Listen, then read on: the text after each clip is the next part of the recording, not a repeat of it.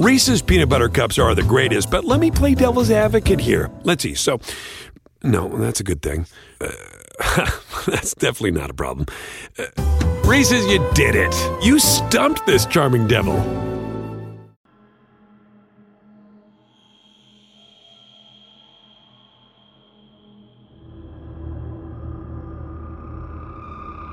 In part two of our series on ghost ships, we turn our attention to the Mary Celeste, probably the most well known ship of this genre. We'll discuss the ship's history, outlining its initial name and numerous owners over the years. Then we'll discuss its mysterious voyage in November 1872 that left the ship deserted and damaged and left the door open for a whole lot of questions. I'm Mike. I'm Ian. And I'm Dave. If you're a fan of mysteries, stick around. Turns out a bad pump may have been responsible for ruining more than just many a sorority girl's date night with College Mike. This is Necronomipod. This wild shoreline is also the scene of a disturbing mystery. North Korean boats, sometimes called ghost ships, keep washing up on these beaches. Look at this. A little fishing boat like this has no business being out in these stormy seas. And the men on board, they paid the ultimate price. The authorities say they found the bodies of four men on this wreck and on a similar fishing boat, which both washed up here on the same day.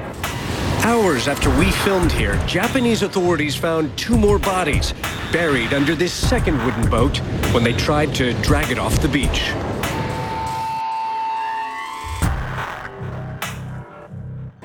Uh, we talk a lot about fast food, so we figured Yeah, it's good. talk about some movies. I know a lot of the movie trivia stuff. The, those are interesting.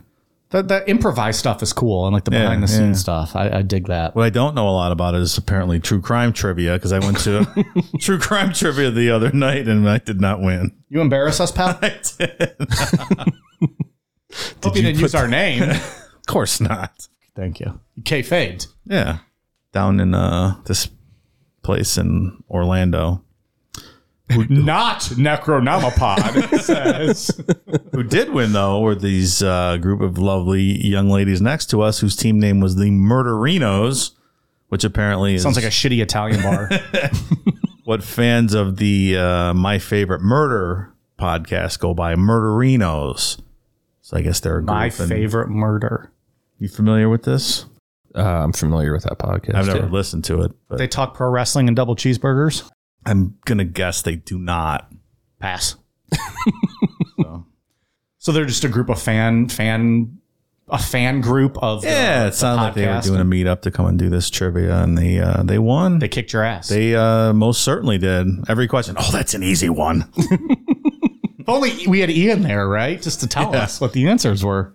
the first question was uh, who was the Green River Killer, and I could. My wife had to give me the answer. I couldn't remember it. I'm like Gary, Gary something. Even Well, you must have been shit faced, man. I was a little toasty. even if I was there, and it's well documented how little I know and remember. If you would have said Gary, I could have at least given you Ridgway. Well, where were you, pal? Not invited to Orlando. Thanks.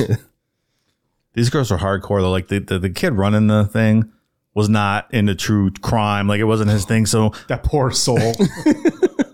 he read he read the question about John Wayne Gracie and their table. I think their heads almost popped off. With the, There's no R. It's Gacy. Ah! Meanwhile, Dave stood up, flipped the table, and go, "Look here, pal." So they weren't having it. Poor kid. I felt bad for him. So I left some stickers on the Murderinos table, Necronomicon stickers when I left. I'm not sure they're going to be fans. Dave's the fucking Dark Knight of Necronomicon. So if anyone wants to do true crime trivia, don't ask me to be on your team. and don't go against the Murderinos. Apparently, Murderinos, man. look, I'm sure it's a fantastic podcast, but can they not come up with a better name for their listeners? Murderinos. We have the best name for our listeners. What's that? Well, the females are Necronomicons, and the males are Necronomicocs, right? That's pretty good. I mean, if you're a male listener, you're a Necronomicoc. You should be proud of that. Wear that cock as a badge of honor. and if you're a female, you're a Necronomicont. Say it with It's a pride. beautiful cunt. I'm just saying. And if you're one of those listeners that uses Mike's services to come over and fuck his wife, you're a necronomic cuck. Well, of course, obviously, but they know that when I tattoo it on them after I bang their wife, right on the, their lower back. You put some of your semen like in the tattoo ink, so it's permanent. Well, it's I- a white tattoo. Well, see, what I do is I dip the pen in the cum that I left on his wife's back. And then I use the pen or the gun to put it on his back. So it's, you know, remember when Kiss put their blood in the ink for that comic book? right. It comes in that nap- Necronomicon cuff tattoo. Could you imagine how fucking infected that would get? Jesus. What are you trying to say, pal? A very clean cum. It's completely uh, sterile, right? Sterile. Of course. Of course. All the alcohol I drink, course. everything's clean. Also, I use bleach on my cock before I bang someone, so it's very fresh and clean. You don't want to leave any DNA evidence behind. It's not my kid. Came on her back. Cum still in his back in the ink. It's all it all adds up, Judge. All right, anyways, okay. Well, this became a thing. I, I have one retraction from last week. I mentioned Tombstone being a ghost town. Tombstone's not a ghost town. It's a badass movie, is what you meant. Yes. And they make a delicious frozen pizza. I was thinking of one of those other ghost towns out there, and I someone corrected me. is it Death Valley? My apologies. is Death Valley a ghost town? Uh, Death Valley's a national park. I've been there. There's some of those ghost towns out in Arizona, and I swear I was at one, but it's not Tombstone, and I don't remember. Were you corrected on that, or did you discover that yourself? Oh, somebody commented. I admire you for correcting yourself because if I get pointed out for mistakes, I'm like, fuck it. I have a show, you don't. So I'm going to stick with mine. I don't like to make inaccurate statements. I, I like to retract those when I it's pointed out to me. I get it. Speaking of ghosts, we got a good one tonight. We got the, the granddaddy of ghost ships. Yeah, this is the big one. Take it away. So where we left off on part one, we covered three ghost ships. One real physical ship, the MV Joyita, the SS Orang Medan, which is probably folklore but could be real, and the third was the Flying Dutchman, which isn't real at all but had a lot of cool ghost stories. We saved the most well-known ghost ship for last, so this whole episode is going to be on the Mary Celeste. Mary Celeste wasn't the ship's first name; it was actually named Amazon, Construction started in 1860 on Spencer's Island in Nova Scotia, and it took just under a year to build the ship. It was registered on June 10, 1861, and according to that registered paperwork, the ship was 99 feet long, 25 feet wide, and had a depth of 12 feet, and it could hold 198 tons of cargo this ship was kind of a, a business investment. It was owned by nine people in total, including Robert McLellan, who was also the ship's captain. You know, the majority owner name was Jebediah Bezos. That's why they named it Amazon. Jeff Bezos' great, great, great, great grandfather. It's a true story. That's not a true story. You want to retract that next week? I will Can I do an immediate retraction, please? I will say, I like the name Amazon better than Mary Celeste. Amazon's a cool name for a boat. I'm sailing on the Amazon. Yeah. I could sail down the Amazon on the Amazon. How about that? There you go. You can also go down on Mary Celeste. also true. but she probably didn't shave back then, so you get a lot of hair in your teeth. Well, that's you. You preferred not that. I'd take one for the team if I had to. Our mutual friend could be the captain of that ship. Yeah, he, he can go down on the ship. You mean our mutual friend? So after the ship was registered, the first voyage was set for later in June of 1861. The Amazon sailed from Spencer's Island to Five Islands, which is another part of Nova Scotia. The plan was to pick up a bunch of wood from Five Islands and sail the cargo across the Atlantic to London. After picking up the cargo, Captain McLellan got sick and he wanted to continue on with the voyage, but he kept getting worse. The decision was made to turn back for Spencer's Island, but Captain McLellan died on June 19th. And at that point, John Parker took over as captain, and the decision was made to just push on to London. Didn't sound great back in the day. Like, he just had a fucking fever. Like, he got the flu and died. Yeah, right. I'm so thankful. I'm, I'm so thankful I'm alive today. and not in the 1800s. I was just talking about that today with someone. We talked about whether you'd rather go back. Like if you had a time machine, if you'd rather go back in the past or in the future, and you guys both wanted to go in the past. I'm like, I don't know why. Things are so much better in the future. Like I know what happened in the past. I want to go 500 years from now and see what's doing. We spoke about that, right? Yeah, we talked about it on the show. Yeah, I don't Well, but go my in thought was like, I'm not going to live there. I'm going to jump in. I'm going to experience things. I'm going to jump the fuck out. Yeah, I was much more interested in the future than the past Yeah. I don't know. because things in the past were terrible. Yeah, like I'm not trying to fucking just Awful. die from the flu. Yeah. Well, of course not. Or rickets or whatever the other thousand fucking things you could die from. It's a lot of it's a lot of harm. Or you know, any of the wars. You know, you might just get you know a fucking bomb dropped on you. If you go back to the wrong place at the wrong time, Yeah, sure. might be a Pearl Harbor, Dave. Might Maybe be. you're getting attacked. I'm going in the future, buddy. That's all I got to say on that. Okay. And also, they probably didn't have great showers on those ships back then. Zero showers. You're shitting in a bucket, and you know, throwing it overboard. John Parker was the captain of the Amazon for the next two years, but he wasn't good at his job. He ran the Amazon into a bunch of fishing equipment in Eastport, Maine, uh, which he destroyed most of that equipment. Then he ran it into a ship in the English Channel, causing it to sink. you know, there's a lot of occupations where being bad at your job is probably inconsequential. Let's say, but a ship's captain is probably not one of those things. Seems like it's somewhere you need to be pretty good at your job. There's like, not much of a fallback. yeah, like if you're a podcaster and you're not good at your jobs, eh, it's all right. No one listens. Eh, You go about your you're day. ship captain and you know responsible for a crew. In 1863, Captain William Thompson took over and mainly took the Amazon to work in the West Indies trade. In October of 1867, a bad storm pushed the Amazon onto the shore of Cape Breton Island, which is another part of Nova Scotia. This wasn't like a gradual being pushed onto shore. The Amazon was like thrown by waves onto shore, which resulted in significant damage that caused Captain Thompson and his crew to just abandon ship. They, they just walked away from it and left it sitting on the shore. Pretty soon, a guy named Alexander McBean heard about the ship being abandoned and he acquired the wreckage. This was on October 15th. And within a month, McBean sold it.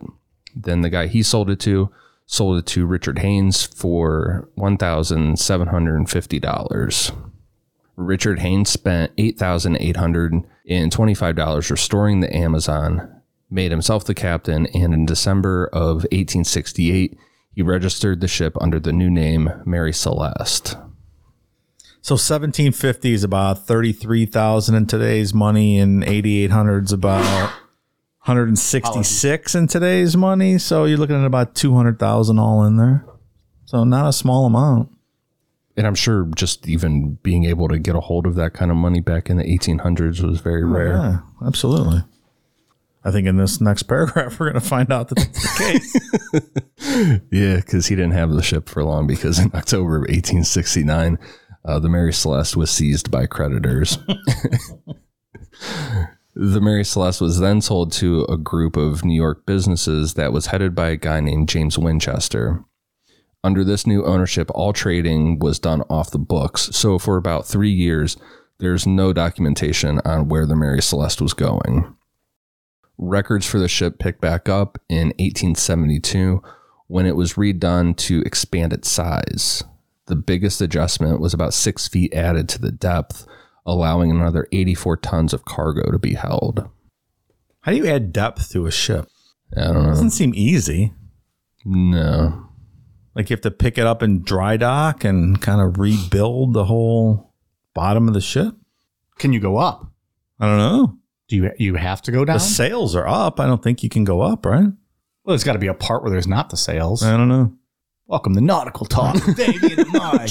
we don't know what the fuck we're talking about. starboard, starboard. I don't know what the fuck that means.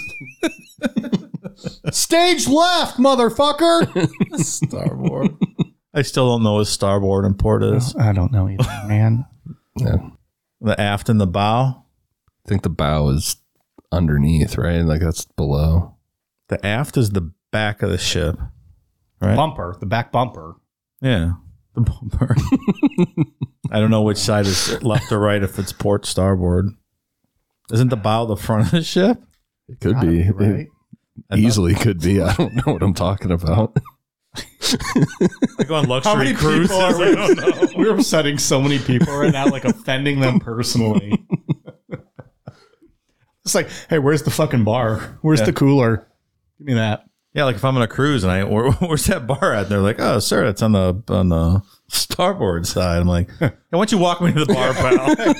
Stop with your fancy cruise terms. I paid enough for this this damn boat. Why don't you sh- take me to the, the bar right now, pal? Enough of your nautical nonsense, sir. Not enough lip out of you, pal. Stop making up words, starboard. Enough of this funny business. I want to be as drunk as you are using words like starboard. So, like we said, the Mary Celeste was owned by uh, a business firm kind of setup where James Winchester held six shares. Two shares were held by two individual small time investors, and then the last four shares were held by Benjamin Briggs, with Briggs being named the new captain of the Mary Celeste on October 29th, 1872. Benjamin Briggs was born in Wareham, Massachusetts on April 24th, 1835 and he was one of five sons of Captain Nathan Briggs. The family was super religious, like reading the Bible nightly, and regularly attended church services. And people that don't read the Bible nightly should be executed, in my opinion. Back in the day, you're probably burned at the stake, right, as a witch. right. Read your Bible, folks. Or you might get executed. The family also spent almost all their time at sea. Before the Mary Celeste, Benjamin Briggs was a very successful captain. He manned the Seafoam, Forest Kings, and Arthur. In between being a captain of the Seafoam and Forest King, Briggs married his cousin, Sarah Cobb. They had two kids, a son named Arthur and a daughter named Sophia. That's what good God fearing people do. They fuck their cousin. Says it in the Bible, right? Can't read the Bible every night and not fuck your cousin. Come on. I'm. I think Ian messed up though. He said they were from Massachusetts, but I think he meant to say Arkansas. A lot of seafaring people from Arkansas. Cousin fucking people from Arkansas. Uh, they just go to the Mississippi and take it down to the Gulf and sail away, right? Maybe so, Mike. They're inbred kids. Maybe so. They're inbred kids. Was it pretty accepted back in the 1800s to fuck your I cousin? think so, right? What's that Enya song? Sail away, sail away, sail away. Sail away, sail away. That's what we say to all the inbreds out there. Bye. Well, when you have two heads, you can do you better nautical skills, right? You can look at two. You can look starboard and what, what, what ports, right? port and starboard at the same time. Boom.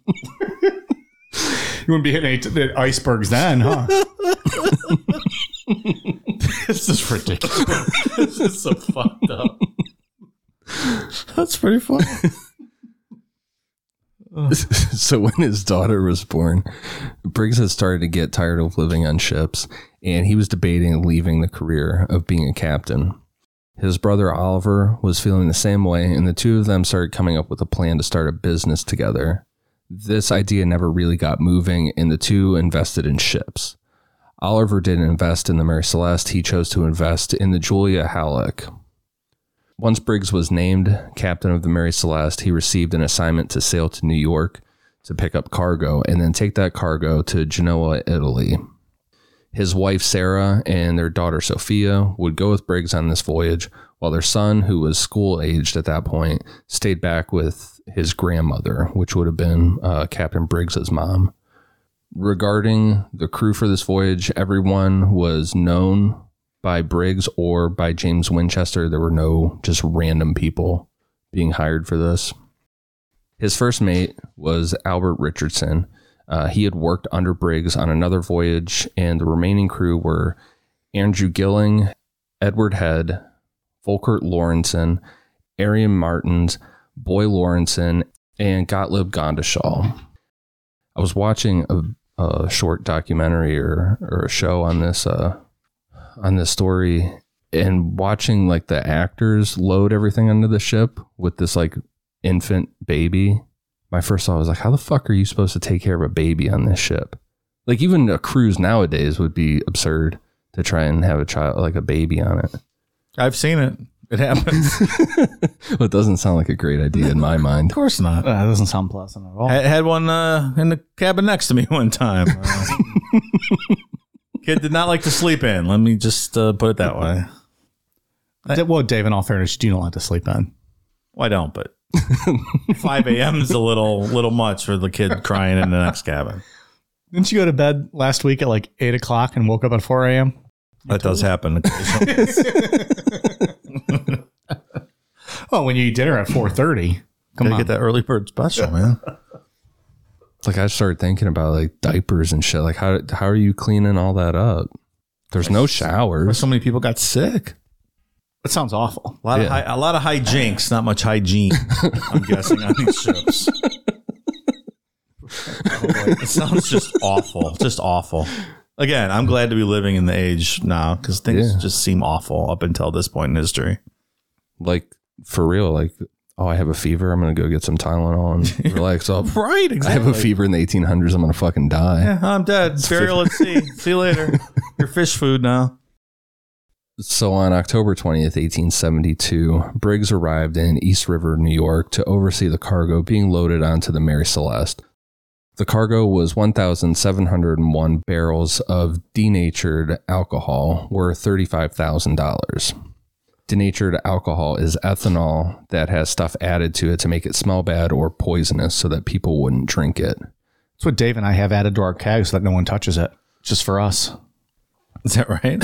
That's what I add to it, pal. That's why no one else drinks it. when I looked this stuff up, it looked like it was in like a tin, like a tin uh, container that you would see like paint thinner in or something like that. just that. pure ethanol. Yeah, but they would add either stuff to make it taste bad or coloring, Yeah. like some dye to it. Some of it's to get around alcohol taxes and stuff, from what I was reading. Yeah, there were some make high it- taxes. Yeah. So if you put, you know, shit in it to make it not taste good, then it's it's not drinkable. So you don't have to pay that alcohol tax. Today we call that Bud Light. That's, I think that's the official term. Alcohol that's not fit to drink.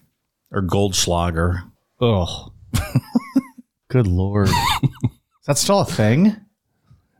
Can you go to a liquor store right Not now for and buy me. Goldschlager? Sure you I'm can. sure. Yeah, Who's still drinking that? I don't know, man.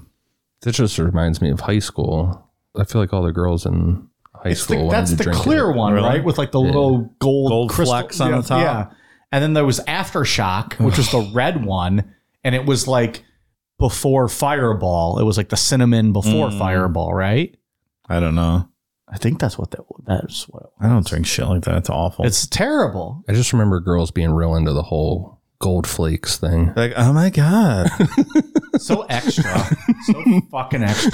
This is the coolest thing that ever happened in Steubenville. There's gold, gold flakes in the liquor. Their leggings and their Uggs. This goes great with meth. this is how I envision Steubenville. I have no idea. With the eating that shitty pizza. So shipping this type of alcohol doesn't sound very safe in a ship in the 1800s because of the toxic fumes. Like these aren't super sealed containers like nowadays where they would have flammable liquid and stuff labeled on the side of it. These were just wooden barrels. And we're going to get to that issue later Yeah, on. right. You got to vent that shit Yeah. like we do the studio. I'm like, Chipotle for dinner. Can't just build up those fumes. In all fairness, I never eat before we record. That's true. That's why I'm always starving by the time we get to page three of the notes. I'm going to do another immediate retraction on that joke. It's not accurate. Mike does not eat Chipotle before doing the show. I would be asleep I on this apologize. desk.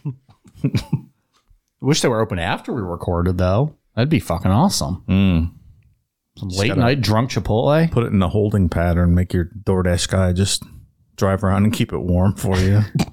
Pal, I'll give you all the beers you want. Just right. drive around, put that seat next to you on like the, the right. heated seats. That's Just right. keep the heated seats on because that's the way to do it. We've talked about that before. You put the heated seats on when you're taking food around. yeah. And then, you know, I'll, I'll give you all the beers you want. Just See? pick me up at uh, 11 o'clock after we record. Take me home with that burrito. It's not a bad deal. If you're into it, I'll bang your wife. Two for one. I'll tattoo my semen in your back when I'm done. If you want to go the extra mile. no charge, pal. Yeah, no charge. No tip. No I, charge. I brought my own pen. I got my own pen. or how, however you do tattoos. I assume it's a pen. I don't know. They get out their little colored pencils. They just draw on you or whatever. no tip for you. Your wife gets more than the tip. Well, like an inch more. I mean, let's not be ridiculous. On November 3rd, Briggs wrote to his mother telling her that everything was going good and it looked like they were going to have a smooth journey. Two days later, they moved the Mary Celeste to New York Harbor at the mouth of the Hudson River. Briggs anchored the ship off of Staten Island when storms rolled in, delaying the voyage. On November 7th, the weather cleared up and the Mary Celeste left the harbor headed for Italy. You know who else is from Staten Island? Who's that? Wu Tang Clan. Yeah. Wu Tang Clan ain't nothing to fuck with. I don't have a tie in here. I just wanted to quote some Wu Tang lyrics. You can move on now.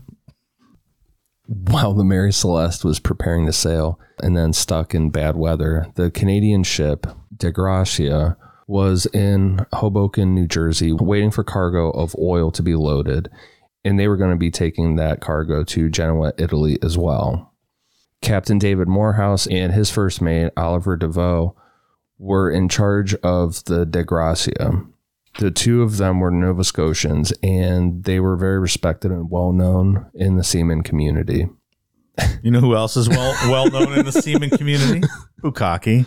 They're a bit of an outcast, though. Also, me. Mike's very well known. He provides 97% of all the semen used in modern tattooing. If they want it, I mean, they don't have to have my DNA put in their lower backs. I, I only do the small of men's backs. That's the only way, place That's my. it. It's all, only allowable. Yeah, that's the Okay. only place. Like, fucked my wife, and all I got was his back tattoo full of his semen. Did they get a shirt, too? No, they get the tattoo. The best though, the best part is like when after you finish on her face, but then you scoop a little bit off her face into the pen that you use to tattoo him. Uh, That's like the ultimate. Like, That's it. that's well, you got to pay top dollar for that. Surcharge. That's the gold. That's the gold. The package. What are you gonna do? You got to make money, man. Everyone's got a side hustle. Got to survive out there. Right. Tough world. I'm not begging because I love it. I'm begging 'cause I'm trying to make a living. Because Briggs and Morehouse were part of the same community, most historians think that they at least knew each other. Morehouse's wife retold the story 50 years after all this happened and said that Briggs and Morehouse had dinner the night before the Mary Celeste left Staten Island. But that's 50 years after the fact, so who knows if that's accurate or not. And, and like the couple shows that I watched about this, just straight up said that they had dinner and you know then there's the suspicion afterwards Mm. but according to what i read that it was just his wife that Alright. told that So it's kind of like the Bible, written way after with not really an eyewitness account. but he's so much better with religion now. it's like the same scenario. Seems to be, yes. Oh yeah, that Jesus guy. Yeah, I heard about him hundred years ago. Can we write a nautical aviation book?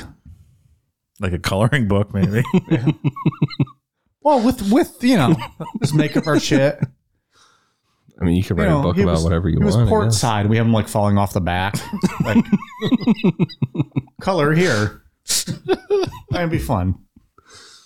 Here's where you keep the whiskey. On the starboard side. Where the fuck's the whiskey? I can't find it.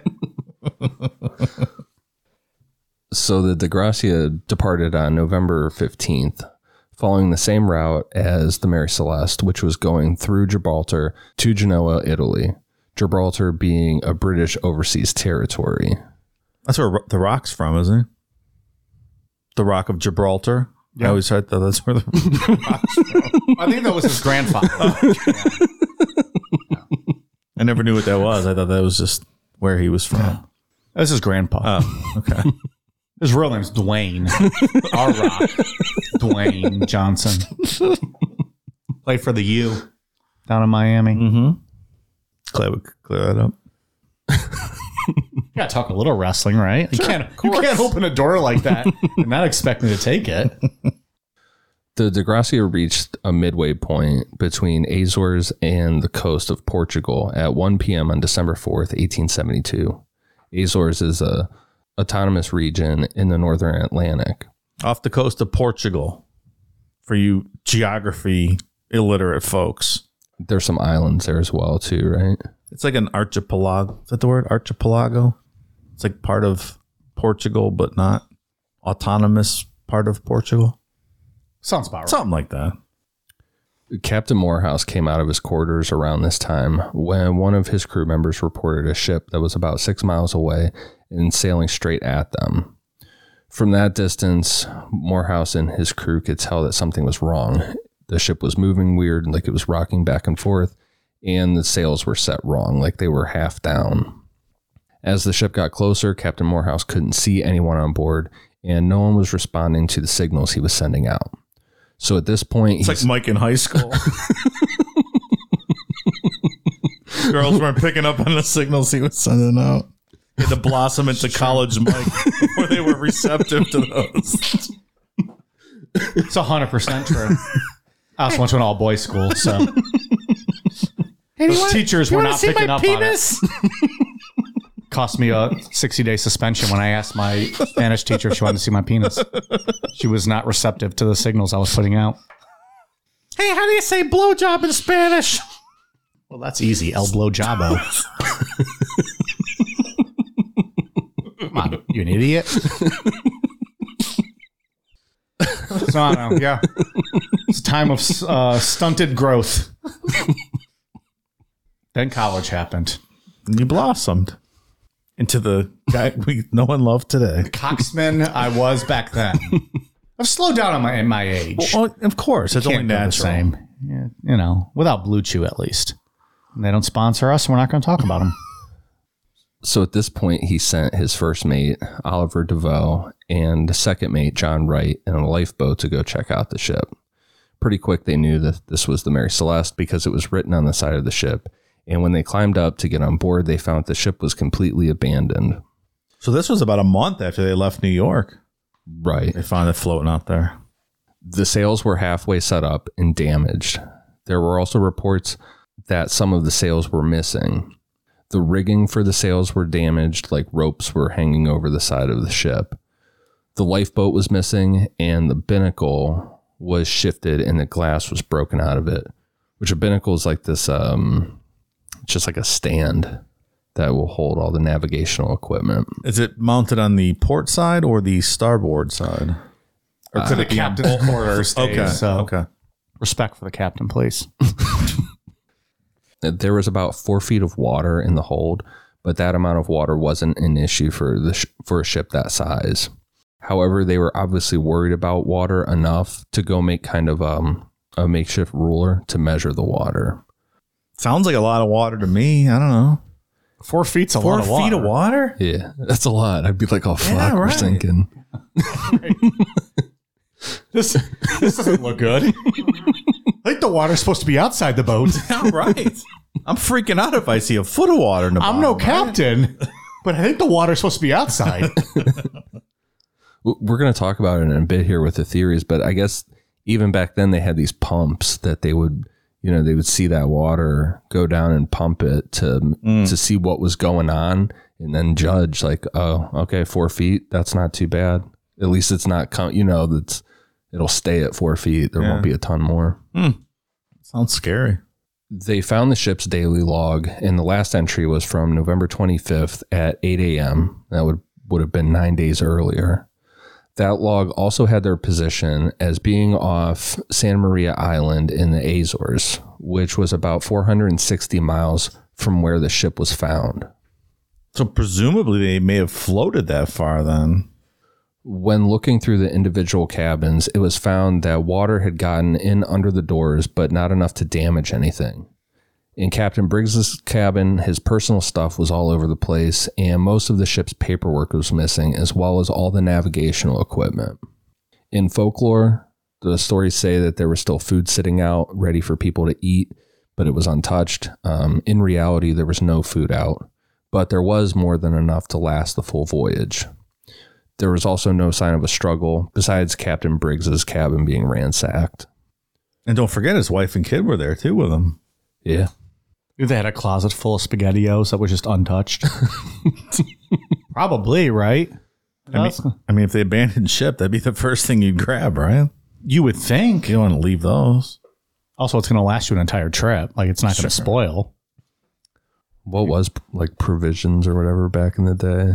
Beef. That's a good It's like question. beef in a dried can. beef. Yeah. It was like salt all over it or something. Yeah. Well, don't we just call that beef jerky nowadays? Yeah, we fucking yeah, love right. it. Like, Yeah, but it's not. I feel like it's not that kind Like of beef Like salt jerky. cured. Yeah. Or beans. and then whiskey. Like, you know, they just drank. whiskey. They just drank their meals. Again, it just doesn't sound good to be in it, living in the 1800s. You know how many shower heads I had in my shower at the last ship I was on? We are a very coddled group of individuals. We are not We really made are. for any hardship whatsoever. Absolutely not. It's too hot. I'm not checking the mail today. I'm gonna stay inside. Like, do you imagine These what guys it are smelled like literally on that like ship? roughening it. We're like, nah, that mail can wait till tomorrow. That sun is a little little toasty today. right. It's like 70 degrees. That's gonna burn my skin. I'm gonna sit inside. I'm gonna fucking DoorDash a blizzard and French fries, and I'm gonna sit here. I'm gonna watch Law and Order SVU. It's a good deal. It's only eighteen dollars to, to get a medium fries and a blizzard at I eight ordered o'clock that, at night. that goddamn steak sandwich from Subway. I can't remember what I said it was. It was triple the price if I would have went to the goddamn restaurant for a foot long sub from Subway. Just for the show, because I said I would try it. yeah, well, Live and learn. The first and second mate used their lifeboat to get back to the Dei Gratia, and they reported to Captain Morehouse what they had seen. And at that point, Captain Morehouse decided that they would take the Mary Celeste to Gibraltar and get money out of her as salvage. Captain Morehouse divided his crew of eight and sent four to the Mary Celeste.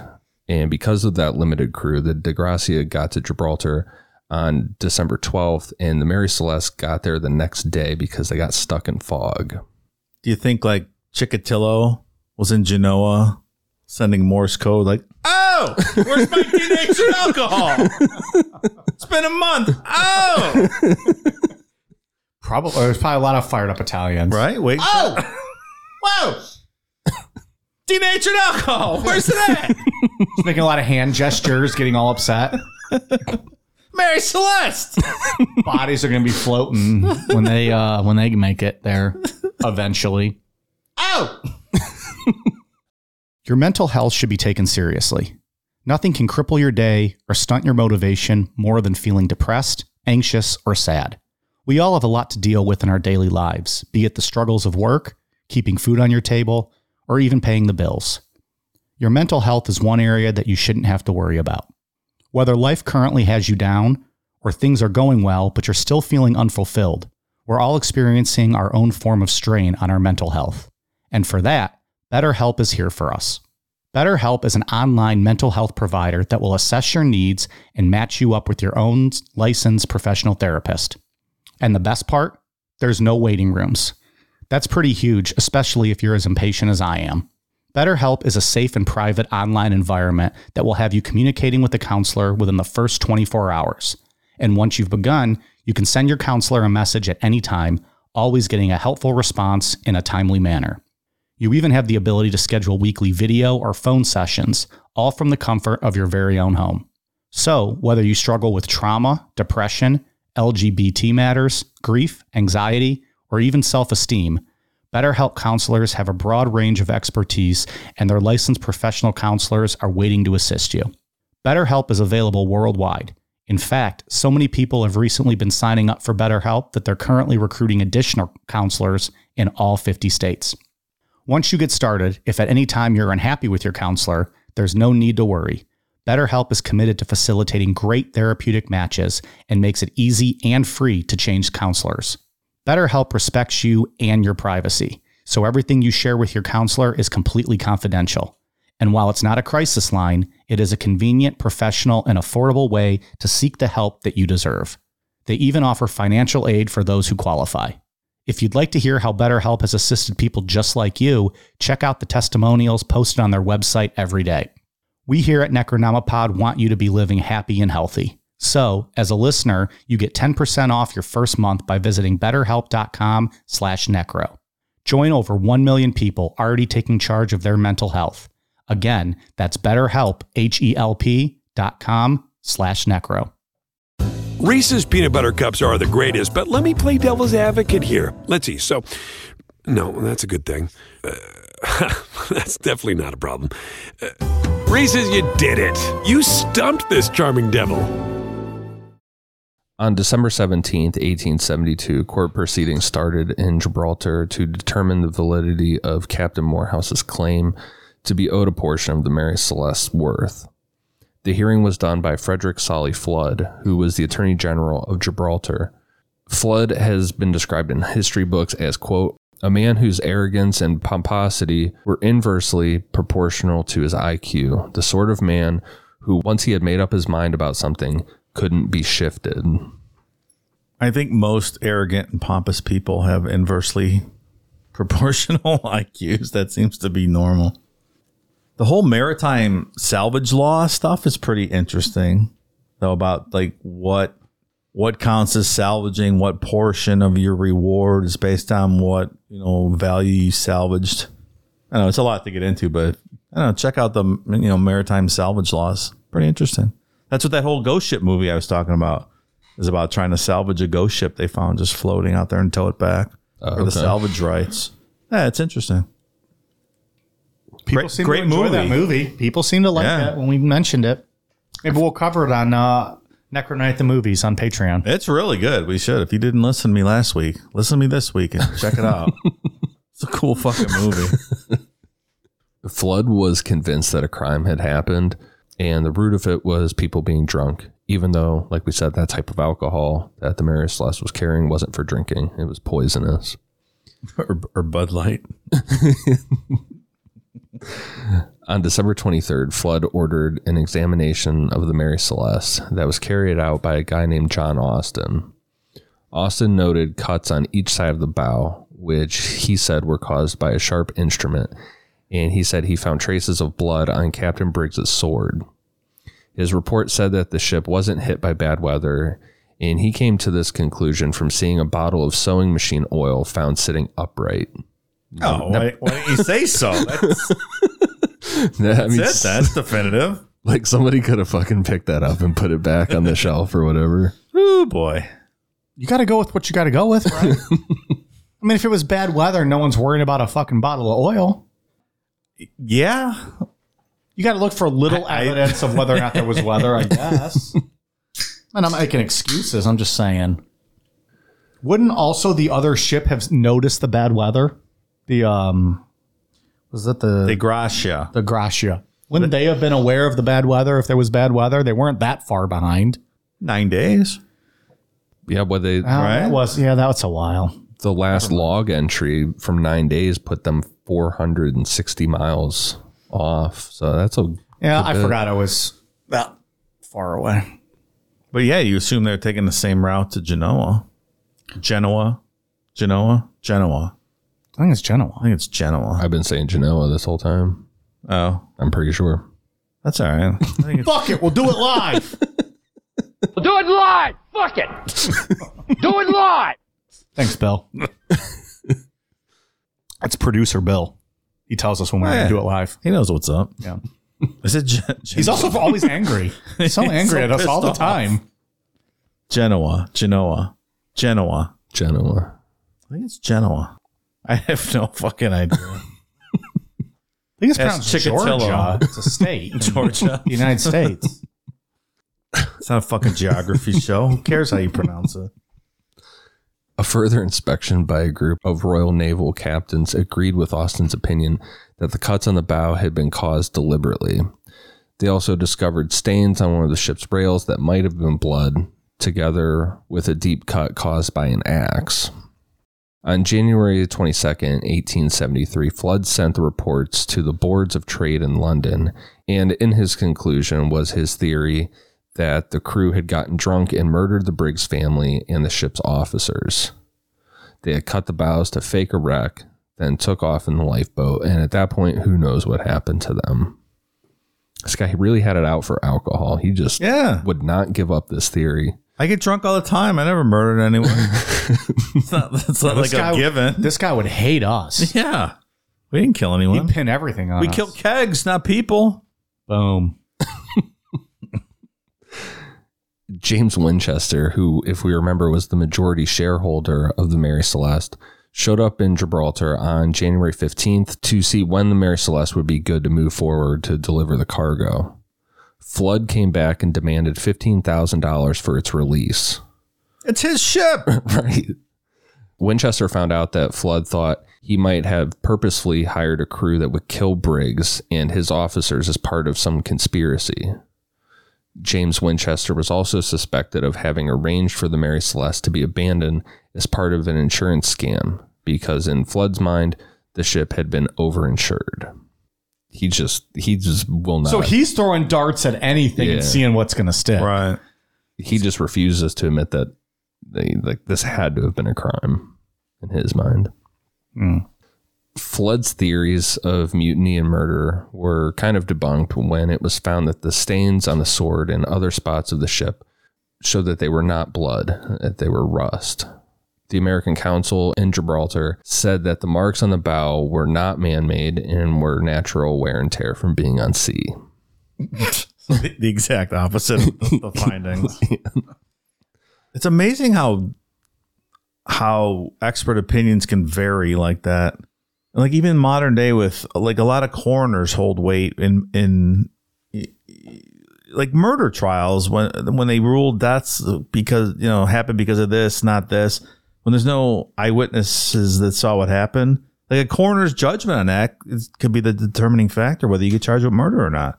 Well- and they're not always right. Well, remember West Memphis Three? They were saying that all the the mutilation to the to the boys' genitals were Right. where that was a that knife, that blade, and then um, Werner Spitz came back years later and it's like, no, that was done by snapping turtles. Yeah, exactly. Like, how can you ever know for certain? I don't know. I don't know. I mean, we all work with dumb people, and sometimes those dumb people are in positions of consequence. And if you happen to be the unfortunate victim of their wrong opinion, like you could be fucked for life. Okay, that's all I have to say about that. With nothing concrete to support his case, Flood released the Mary Celeste on February 25th. Captain Morehouse received only one sixth of the Mary Celeste $46,000 insurance policy, which what would that be today, Dave? $46,000 then.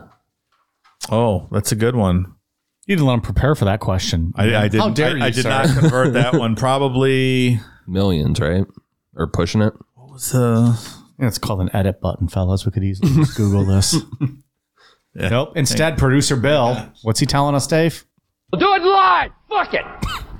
Do it live. I'm sorry, Mr. Bill. We'll do it live. Fucking thing sucks. what he says about this episode. Eight hundred and sixty-six thousand. Damn. It's a lot of money. My sources tell me that's nearly a million. Pretty close.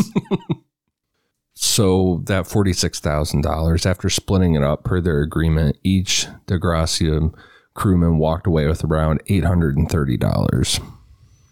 Still like fifteen grand. Yeah. Like that's not a bad day at the office, right? Not bad at all. In 1884, Arthur Conan Doyle published a sensationalized account of the Mary Celeste story under the title J. Habakkuk Jepson's Statement. Uh, this was 12 years after the event, and the name of the ship was altered to the Marie Celeste. And the account was actually a short story presented as a fictional retelling of the experience from a sole survivor who never existed but it got people talking about the real event again and it even got flood to review the case again but he didn't come to any new conclusions Names have been changed to protect the innocents. The Marie Celeste. it's like that OJ book. If I did it, right? Mm-hmm. Change the name to Had I done it, I would have done this. by OJ Blimpson, so no one no one knows who they're talking about. That's uh, Arthur Conan Doyle's the guy that wrote Sherlock Holmes. Oh, okay. So getting to some theories, um, the big one is that whole mutiny foul play theory. There's theories out there that if Captain Morehouse knew, like if they really did have dinner that night, like his wife said, that maybe he just kind of set up Captain Briggs and just followed them on that route Mm. To get the salvage, you know, to get that price off of it. And actually murdered everyone himself. His crew Right, killed yeah. everyone. Yeah. Mm. Can we assume it's not pirates since all the cargo was still there? Yeah. The pirates would have stolen all the cargo, right? If it was worth what they say it was worth thirty five thousand dollars. Yeah. So So that's a good, you know, what is it like times twenty essentially? I think from numbers we like that. So seven hundred thousand dollars worth of cargo. If it was pirates, they would have stolen it. and it didn't look like there was any struggle. Yeah, right. Speaking of pirates, you guys know how you save a dying pirate? How's that? CPR. Nailed it. You've been waiting two episodes to save that one. Another theory besides foul play is that the barrels of alcohol might have leaked toxic fumes.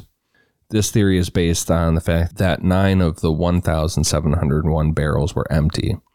The thought is that Captain Briggs and his crew started to smell the fumes and were like, oh fuck, the ship's going to explode. At that point, all the doors and hatches were open to allow the fumes to air out, while Captain Briggs and everyone else got into the lifeboat and followed behind the Mary Celeste until they felt it was safe to get back on. Following this, the tow line broke, leaving the whole crew, Captain Briggs' family, everybody just stranded in the middle of the ocean just to die. Oh, that's rough. I assume the lifeboats had enough room for everyone on board. Was it one lifeboat? One lifeboat. Okay.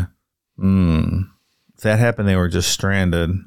That sounds awful. Do they start eating each other?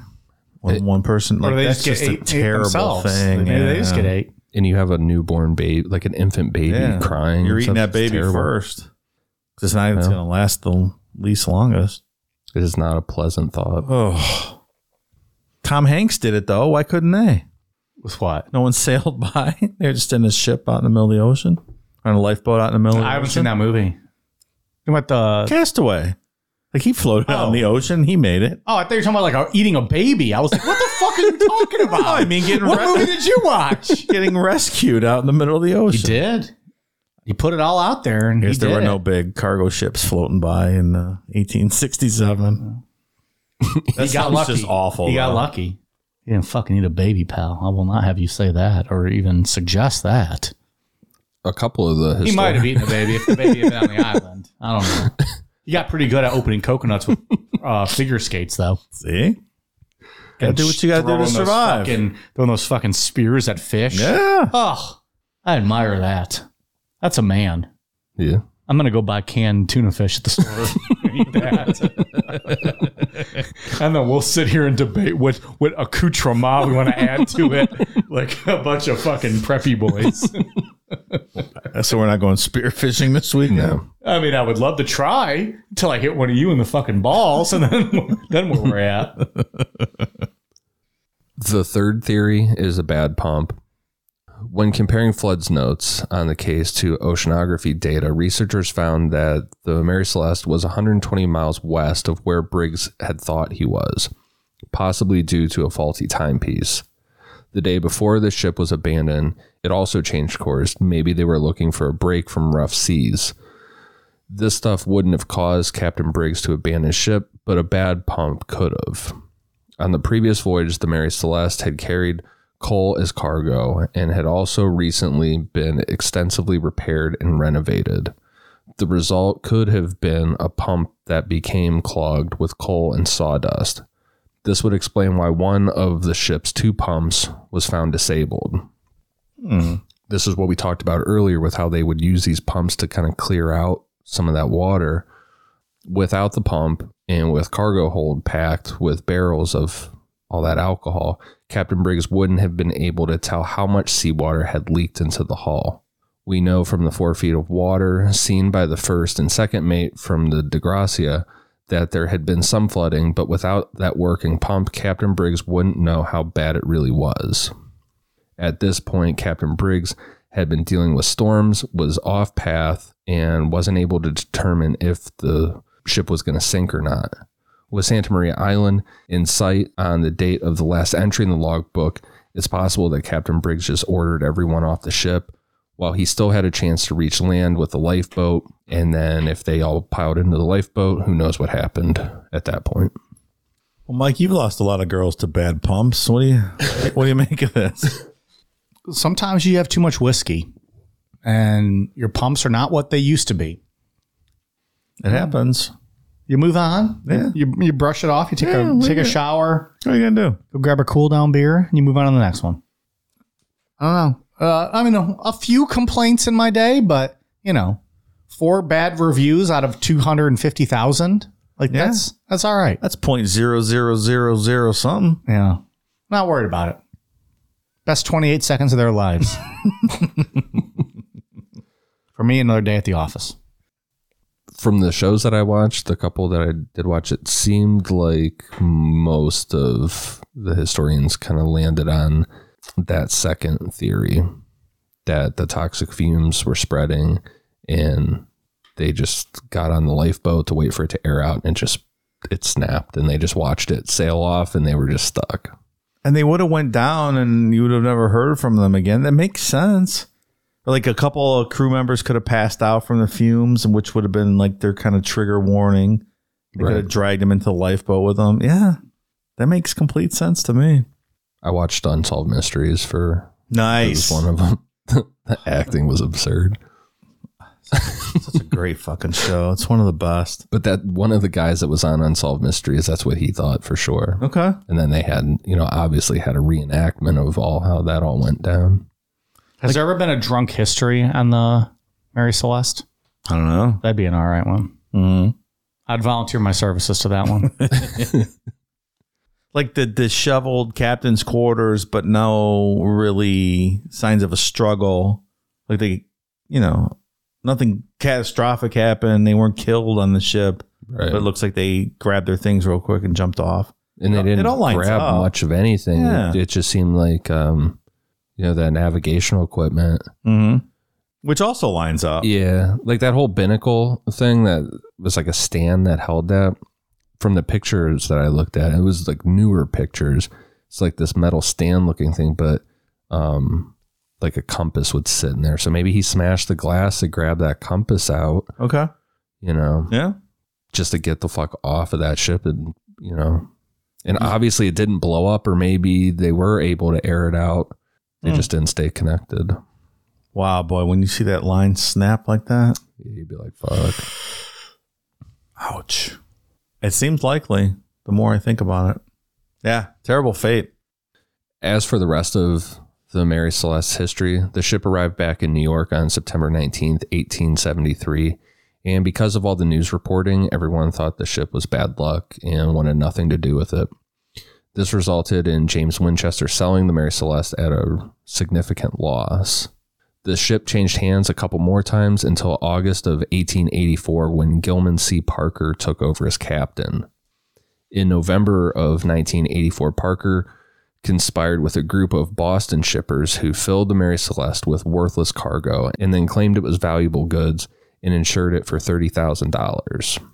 On December 16th, Parker set out for the capital of Haiti. And on January 3rd, 1885, the Mary Celeste approached the port, and off to the side was a large and well documented coral reef. People knew that this fucking thing was sitting there. Parker deliberately ran the ship onto this reef, ripping out the bottom and just completely wrecking the Mary Celeste beyond repair. He and the crew then rowed themselves ashore, where Parker sold the salvageable cargo for $500 to the American consul, and then started an insurance claim for the alleged value of everything else. This obviously didn't work, and he was considered for cap- for a capital trial to be put to death, but ultimately it was all thrown out, and Parker didn't get any of the money. His reputation as a captain was ruined, and he ended up dying three months later, broke and pretty much homeless. God damn. So insurance fraud used to be a death penalty offense. Yeah, they were gonna fucking kill him over that. Well, I guess like horse stealing and used to be a capital offense in this country. So I'm sure you guys are all for that. You guys love killing people. not for insurance fraud. No, oh, that's where we draw the line. insurance companies are the biggest fucking criminals in this country. So they should be put to death. is what you're defrauding insurance companies should be uh get a medal. So if you, don't work for an insurance convicted. company, you should be put to death. I so says not. So not what I said. Not what I said. There's been some people that have claimed to have found the, the wreckage of the Mary Celeste because it sunk. Um, but After nothing, that happened, it sunk. right? But Okay. nothing confirmed. More recently, in the 2000s, someone uh, said that they found it, but no one's been successful in getting down there and proving it. And most historians think that it's wreckage from another ship. It's not the Mary Celeste. So is the lore nowadays the story or finding the wreckage? Seems like it would be the wreckage for people that are into it. And yet no one has legitimately found it. Hmm. Those salvage guys go down pretty far now. Like, shouldn't it just be off the coast of Haiti over there? Like, it doesn't sound like it should be too hard to find. You would think. Huh. But what the fuck do we know? We can go. We're gonna claim order some salvage filet of fish. we'll sit on shore and you know hire people to go look for us. Go swim down there. I'm gonna eat my sandwich. This fish is getting uh, a little warm in the sun. I got to eat this quick. That's an interesting story. I like this stuff. I, I feel like that's probably what happened. If nine Which? barrels like seeped out Yeah. and caused toxic fumes and it was all kind of not aired out and people started dropping, I could see the rush of getting off the ship. Probably makes the most sense. Yeah. But again, it could have been, you know, could have been anything. I think the other captain setting him up is an interesting take. Yeah, and I mean, who knows if that's if that's accurate? Like I said, um, like unsolved mysteries just rolled with that that that was an actual, you know, one hundred percent fact that they had dinner the night before Mary Celeste sailed, but then stuff that I read outside of that said that it was just his wife's retelling. Yeah. So there's there were some uh, there was some wreckage found in 2001, but it's been tested by two different labs. Some of that wood and stuff that was found. One lab said, "Yeah, it's probably the Mary Celeste." The other one said, "Absolutely not." So it's inconclusive. Which expert opinion do we go with? I th- I'm thinking the last one, the Geological Survey of Canada, said that the wood came from trees that were probably from Georgia that would have been growing from 1894. So that would be 10 years after the Mary Celeste sank. So probably not Yeah. the one. Even the fact that you can date the trees used to build the ship is That's- amazing to me. That's pretty cool. Fucking science, man. Gotta love it. It's the best. Uh, Ian, any final thoughts? Ghost ships on, on all of the the ships we've covered. Very interesting. I did not expect it to be what it was. A nice change of pace too, I think. I thought it was going to be more of just the Flying Dutchman for all of it. sure.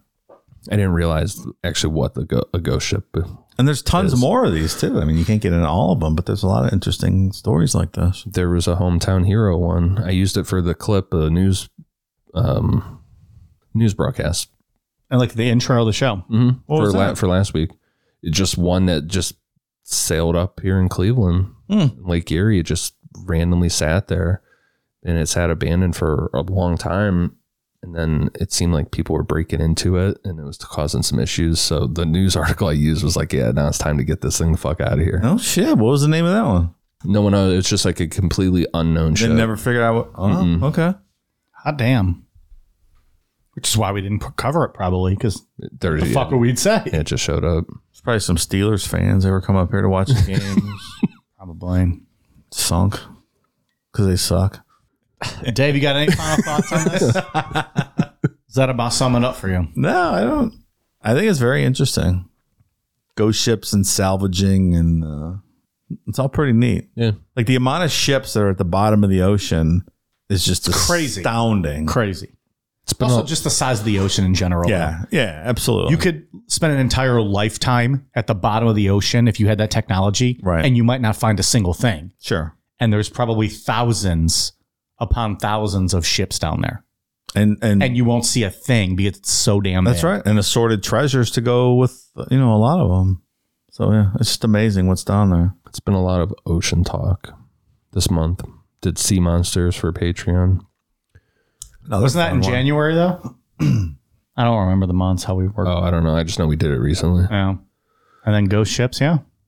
But like you were talking about the depth of the ocean, uh, Mariana Trench, you could put Mount Everest down there, Yeah, and right. it still wouldn't be, you know, Yeah, still got another mile to go. Yeah. yeah.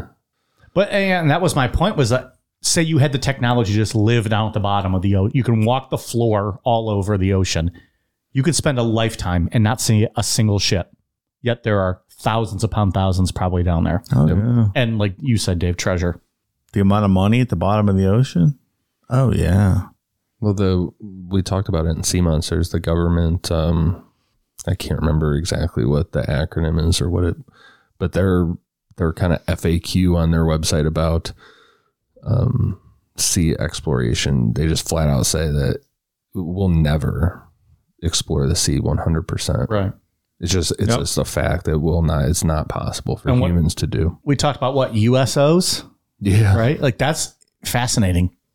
Uh, that's a future episode for sure. And that seems just as likely as UFOs. And we talked about Jar Jar Binks and at the bottom of the lake on Naboo, right? Yeah. yeah, we did. Whoever that is. I know who that is. you actually wrote that on your notes to bring up Jar Jar, Jar Jar Binks. Binks. Well, there's a whole city at the bottom of the lake. I thought it was relevant. Yeah. Who doesn't love a good Ball- Battlestar Galactica reference? That's right, man. you go, buddy. All right, we got some patron shout outs. Thank you very much to Justin Burgess, Adam Erickson. I wish this microphone was a penis. Gareth Gray, Gentry Conklin, Kaylee Michelle, Kenneth Derringer, David, Valerie Simchek, Brittany Beckworth, Carissa Moe, Emily Von Fang, Mike Hunt, Tom Kent, Jessica Hodges, Alexandria Jessica, Ty Colombo, Britt 1188, Itzy Brat, Rachel Crisp, Alex Russell, Victoria Skies, uh, Victoria Sykes, Charlotte Hawkins, Heaven Brooks, Thomas Justins, Justison, Gerald De La Paz, Matt Melvin, Katie Kapelski, Tab, Catherine Von Dutch, Brian Lane, The Sisters Raven, Lynn Goodison, Holly Stevenson, Danielle Bell, The Lit Dame, Dustin Jackson, Emma Collins, Stephanie Lynn, The Armalite Pineapple, Virginia Evans, Quinn Monster, Jordan Fensky, New User, Rin, Landon uh, uh, Abuchin, Landon Abuchin, Mallory Melius, Ian Timpe, Fiston Fatties, Ryan DeJong, Skylar Adams, Stephen, Margaret, Jillian. Might have been a few names I butchered there. My apologies. But thank you all very much. We are at patreon.com slash necronomipod. Ian, what do you got? For iTunes, I have one for Greek Hero Boys, Marcus Ooff, Moo Cow number eight, Dana Muggs, and Cannon Moreau. Thank you guys for the awesome reviews. Some really nice reviews lately. Mm-hmm. Dave, what do you got? I got a couple shout outs here for some people that sent us some cool stuff. Well, that's all right. So first up, Phil from TYOtoys.com. TYOtoys.com sent us this really cool die-cast van with the Necronomipod logo on it. And uh cuck it says cupcakes, like it's a cupcakes delivery mobile. We talked about that on one episode. We have a bakery called Cupcakes, right? That's right. So that's very cool. Filling donuts and filling your wife. Of course you remember that. I don't know if we said that at the time. I just made that up now. Unless I, I don't remember past. that being said. then- Same cream used for both, by the way. and then the back tattoos, right? Yeah. All right, here, I love this. Emily Fangs and Veins on Instagram sent us an Ed Gein action figure, and she sent us a stack of Mike Namapod business cards for Cucks Across America. This is the funniest fucking. They're gonna be great for the our my world tour. Mike Na- Cucks Across America. Mike Namapod, founder and servicer. Hours 2 a.m. 6 a.m. Contact your wife. Sexpert in punani and cuckoldry. Quote, holes is holes. There's like a, a, a Mike drawing on the back with Mike and the pleasure I did not draw this. and the cuck. I'm going to start leaving these random places when I go out. She sent us what fifty of them. We got them. We'll post them on maybe our Insta story this week. Once people have a chance to hear the episode. But, yeah, This is good Well shit. done. Well done indeed. the uh, the review we got for Dana Muggs. She's the one that got the uh, the Jim Jones tattoo and tagged us in it Oh, shit. on Instagram. I'm not sure I saw that. You guys have to show me that one. You That's, sent that uh, to me. Someone sent that to That's me. That's hardcore there. That's intense. hmm All because of Promised Land. Yep. When's that final episode coming out?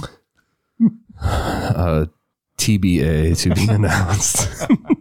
There's one more, right? The wrap yeah, up episode. yeah, I'll get to it eventually. Alright. I've had a lot of wrestling to watch Hey, I don't blame you, pal. this year, and the past two nights I started watching um 70s reruns of Price is Right. So been doing that the past two nights. What the fuck? You, is that like a thing on like Reddit or YouTube or something? There's that Pluto TV app that just has like Yeah. 24 hour channels. There's a 24 hour Price is Right channel. So I'm like into it because they show appliances and stuff from the 70s. I'm like, oh man, it looks like shit. How much is that going to cost? And it's like a thousand dollars for a washing machine that looks like garbage. It's literally the golden age of television. This motherfucker is watching Price is Right reruns from the 70s. the best part is that still at the end of every episode, I think Bob Barker's talking about getting your pets spayed and neutered, right? Yeah. yep. Good for him. Still have that tan going on. Yeah. Price is wrong, bitch. He's fucking rude to people too, man. Like people are trying to think about like wouldn't what you the be? price. if you had that smug, long microphone that he holds, Yeah, he's like fucking arrogant. tapping people on the forehead. He's like, "Come on, think," and like tap tapping. I'm like, "God damn, he's rude." So yeah, I, I waste about three or four hours Oh the my past two God. nights doing that. Jeez. I look at the clock. I'm like, "Oh fuck, it's twelve thirty. I gotta stop." I should probably get the guys their outline. We have a show to record in less than 12 hours. Eh, I'll watch one more episode first. right. All right.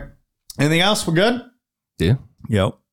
We are on Twitter, Facebook, Instagram, YouTube at Necronomipod, Amazon.com slash or search Necronomipod for all of our merch, and Patreon.net Patreon.com slash Necronomipod. I can't fucking say the socials tonight. Patreon.com slash Necronomipod if you wish to check out all of our bonus content, including three bonus episodes a month, and at the $10 level, Necro Night at the Movies. What are we covering this month, guys? At Necro Night at the Movies on the $10 tier. Friday the 13th, part five, A New Beginning. Featuring an appearance by who, Ian? uh, Corey Feldman. And he has never been in a bad movie. According to Ian, Corey Feldman's never been in a bad movie. We're going to put that to the test this month. It's really getting put to the test because he's like in that movie for fucking five minutes. Yeah. the fourth one is the one that he's in a lot. The That's whole right. Thing. That's why we chose this. You made a statement, and we are going to hold you to it. And uh, so, you know, we're covering all kinds of different shit on the, the movie show, but we're going to have a little fun with this one and cover a fucking random ass, you know, part five. We got a of couple of good ones penciled Tentatively for the next penciled couple in for months. the next couple Yeah. months. I can't wait. Oh, anyways, Necro Night the movies, the ten dollar tier of Patreon coming out uh, later this month. Uh, okay, bye. All right, you guys ready for a cool down beer? Cheers.